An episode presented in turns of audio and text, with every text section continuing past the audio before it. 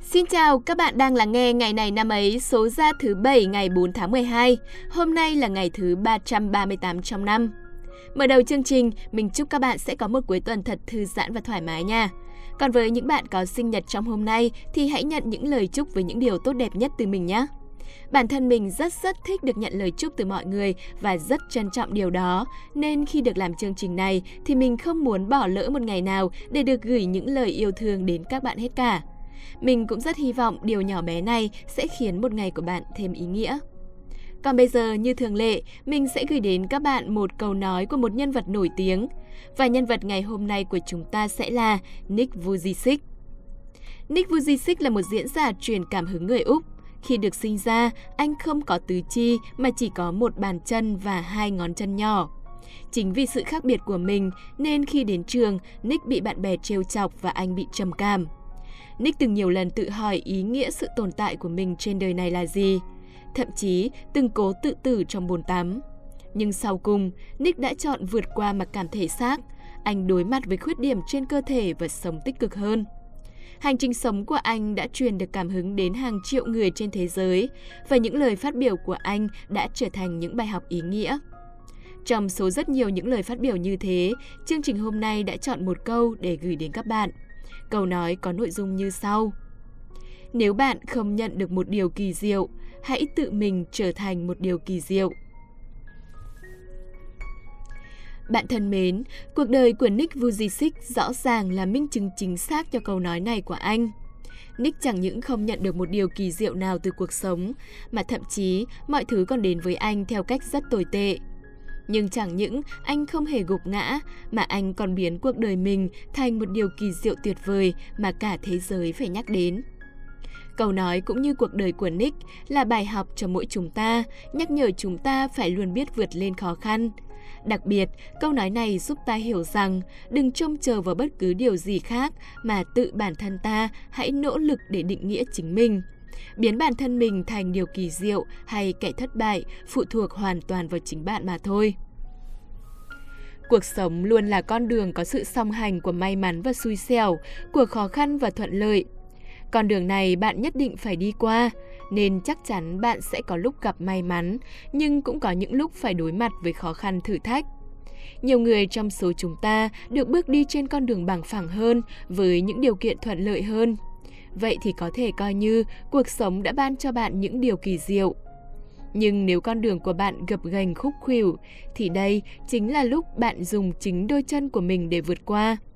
Đôi chân này có thể sẽ có lúc chai sạn, dỉ máu, nhưng chỉ cần bạn nỗ lực đi qua hết khó khăn thì bản thân bạn sẽ trở thành điều kỳ diệu của chính mình. Bạn cũng đừng nghĩ phải là những thành quả thật lớn lao, những giải thưởng rực rỡ, những sự tung hô của mọi người thì mới là điều kỳ diệu. Giữa 8 tỷ người trên trái đất này, ai cũng là một viên ngọc quý với những thế mạnh khác nhau. Chỉ cần có ý thức rèn rũa thôi thì nhất định ai cũng sẽ tạo nên được điều kỳ diệu. Với nhiều người, điều kỳ diệu là khi kiếm đủ tiền mua nhà, mua xe ngay từ khi còn trẻ. Nhưng cũng với nhiều người, điều kỳ diệu là khi cả gia đình đã có những bữa ăn no đủ, không còn lo đói, lo khát. Vậy nên, dù hoàn cảnh của bạn thế nào, hãy cứ luôn tỏa sáng lấp lánh bằng chính nguồn năng lượng tích cực, sự nỗ lực hết mình và trái tim ấm áp của bạn nhé.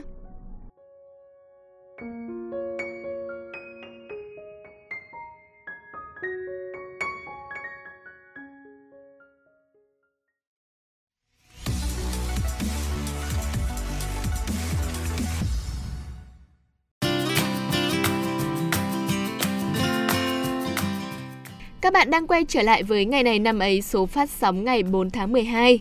Ngày này năm ấy là nơi cung cấp cho các bạn những thông tin đáng chú ý ở cả hiện tại và quá khứ, đem lại cho các bạn một lượng kiến thức đa dạng trên nhiều lĩnh vực. Và ngay bây giờ sẽ là một thông tin đang nhận được rất nhiều sự quan tâm.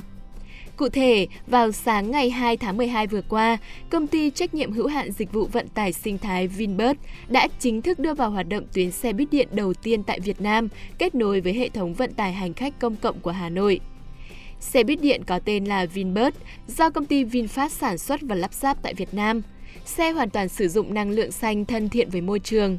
Mẫu xe điện này có khu thiết kế riêng để phục vụ người khuyết tật, người sử dụng xe lăn và phụ nữ có thai. Xe được thiết kế với sức chuyên chở 68 chỗ, trong đó có 26 ghế ngồi. Trên xe có bảng điện tử thông báo điểm dừng sắp tới, cầm sạc USB, màn hình giải trí và hệ thống camera an ninh. Dữ liệu trên xe được truyền trực tiếp về trung tâm điều hành tự động kiểm soát hành vi lái xe để cảnh báo nguy cơ gây mất an toàn như lái xe mệt mỏi hay buồn ngủ. Đây cũng là lần đầu tiên người dân thủ đô được trải nghiệm hình thức thẻ, vé điện tử trên các tuyến xe buýt điện. Từ nay đến cuối năm, thành phố Hà Nội sẽ mở 3 tuyến tương đương với 48 xe buýt điện. Cụ thể, tuyến đầu tiên hoạt động từ ngày 2 tháng 12 là tuyến số E03, có lộ trình là khu đô thị Ocean Park Gia Lâm, bến xe Mỹ Đình. Tiếp đến, ngày 10 tháng 12 năm 2021, Hà Nội mở tuyến E05 có lộ trình Long Biên, Cầu Giấy, khu đô thị Smart City. Tuyến thứ ba, tuyến số E01, lộ trình bến xe Mỹ Đình, khu đô thị Ocean Park sẽ hoạt động từ ngày 20 tháng 12 năm 2021. Tần suất hoạt động là 15 đến 20 phút một chuyến. Giá vé buýt điện hiện đang được nhà nước trợ giá, tương đương với buýt thường. Trong năm sau, thành phố Hà Nội sẽ lần lượt đưa thêm 6 tuyến buýt điện vào hoạt động phục vụ người dân. Hy vọng rằng việc vận hành xe buýt điện sẽ giúp giảm tải tình trạng tắc đường ở thủ đô cũng như giảm ô nhiễm môi trường. Và cũng mong rằng mô hình xe buýt điện này sẽ sớm được triển khai ở nhiều địa phương hơn trên cả nước.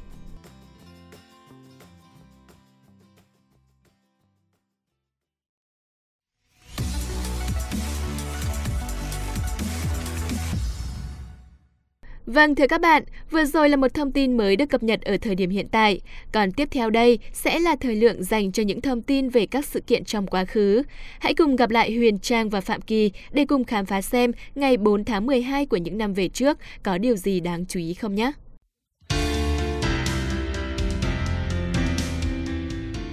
Xin chào các bạn thính giả và xin chào Phạm Kỳ.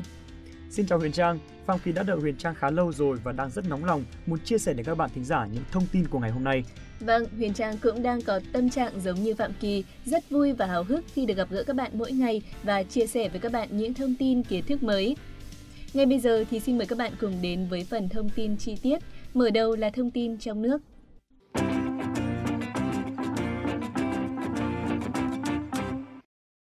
Vâng, các bạn thính giả thân mến, ngày 4 tháng 12 năm 2007 là ngày mất của nhà thơ Phạm Tiến Duật. Phạm Tiến Duật sinh ở huyện Thanh Ba, tỉnh Phú Thọ, Việt Nam.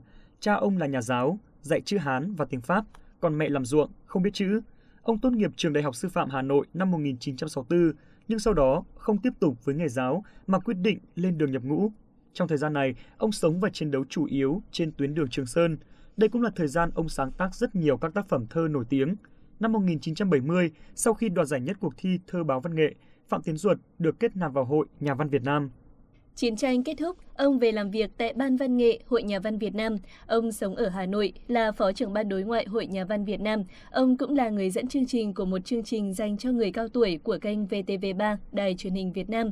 Ông là đảng viên Đảng Cộng sản Việt Nam, được tặng Giải thưởng Nhà nước về Văn học Nghệ thuật năm 2001, Giải thưởng Hồ Chí Minh về Văn học Nghệ thuật năm 2012.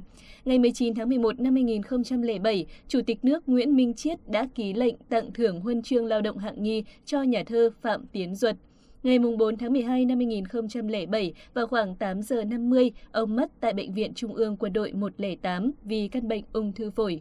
Ông đóng góp chủ yếu là tác phẩm thơ, phần lớn thơ được sáng tác trong thời kỳ ông tham gia quân ngũ. Thơ của ông được các nhà văn khác đánh giá cao và có nét riêng. Chiến tranh, gian khổ, mất mát trong thơ Phạm Tiến Duật không mang sắc thái bi lụy mà là bi lụy mà là sự hài hòa, là sự trẻ trung và dí dỏm, là tinh thần nhân văn, có khả năng góp phần nâng bước toàn dân vượt qua mọi gian lao để làm nên ngày chiến thắng. Những bài thơ nổi tiếng ông viết trên Trường Sơn như Tiểu đội xe không kính, Trường Sơn Đông, Trường Sơn Tây, Gửi em cô thanh niên sung phong, cùng các tập thơ như Vầng trăng cuồng lửa, Thơ một chặng đường, đã giữ một vị trí quan trọng trong đời sống tinh thần của nhiều thế hệ bạn đọc. Trước và sau Phạm Tiến Duật, không ít nhà thơ, nhà văn đã cùng những người lính ra mặt trận, nhưng ít thơ ai đầy dấu ấn Trường Sơn và tạo nên hình ảnh người lính đậm đặc như thơ ông. Hồi đi học chúng ta đã được học về bài thơ Tiểu đội xe không kinh đúng không hả Huyền Trang? Kỳ rất thích bài thơ này và mỗi kỳ thi thì chỉ mong vào bài này để mà phân tích thôi. Đúng rồi Phạm Kỳ, Huyền Trang cũng thế. Bài thơ nói về những khó khăn, gian khổ của cuộc chiến tranh nhưng vẫn toát lên sự trẻ trung, yêu đời, lạc quan, hiên ngang và kiên cường. Việc xe không có kính vốn là một biểu hiện cho sự khắc nghiệt của thời chiến tranh, thế nhưng lại được tác giả nhắc đến như là chuyện vặt. Tác giả khai thác cái thuận lợi, cái được sinh ra từ xe không có kính. Đó là việc thể hiện tinh thần đồng đội, đồng chí, tình những người lính lái xe trên tuyến lửa thực sự rất hay. Vâng, trên đây là thông tin trong nước duy nhất của ngày hôm nay. Ngay bây giờ sẽ là phần thông tin trên thế giới.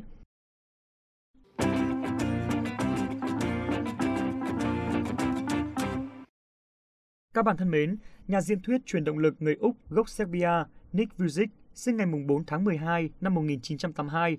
Nick tên đầy đủ là Nick James Vujic sinh tại Melbourne, nước Úc. Từ khi sinh ra, Nick đã chịu nhiều thiệt thòi so với những đứa trẻ khác. Những năm tháng đi học bắt đầu gặp phải những khó khăn.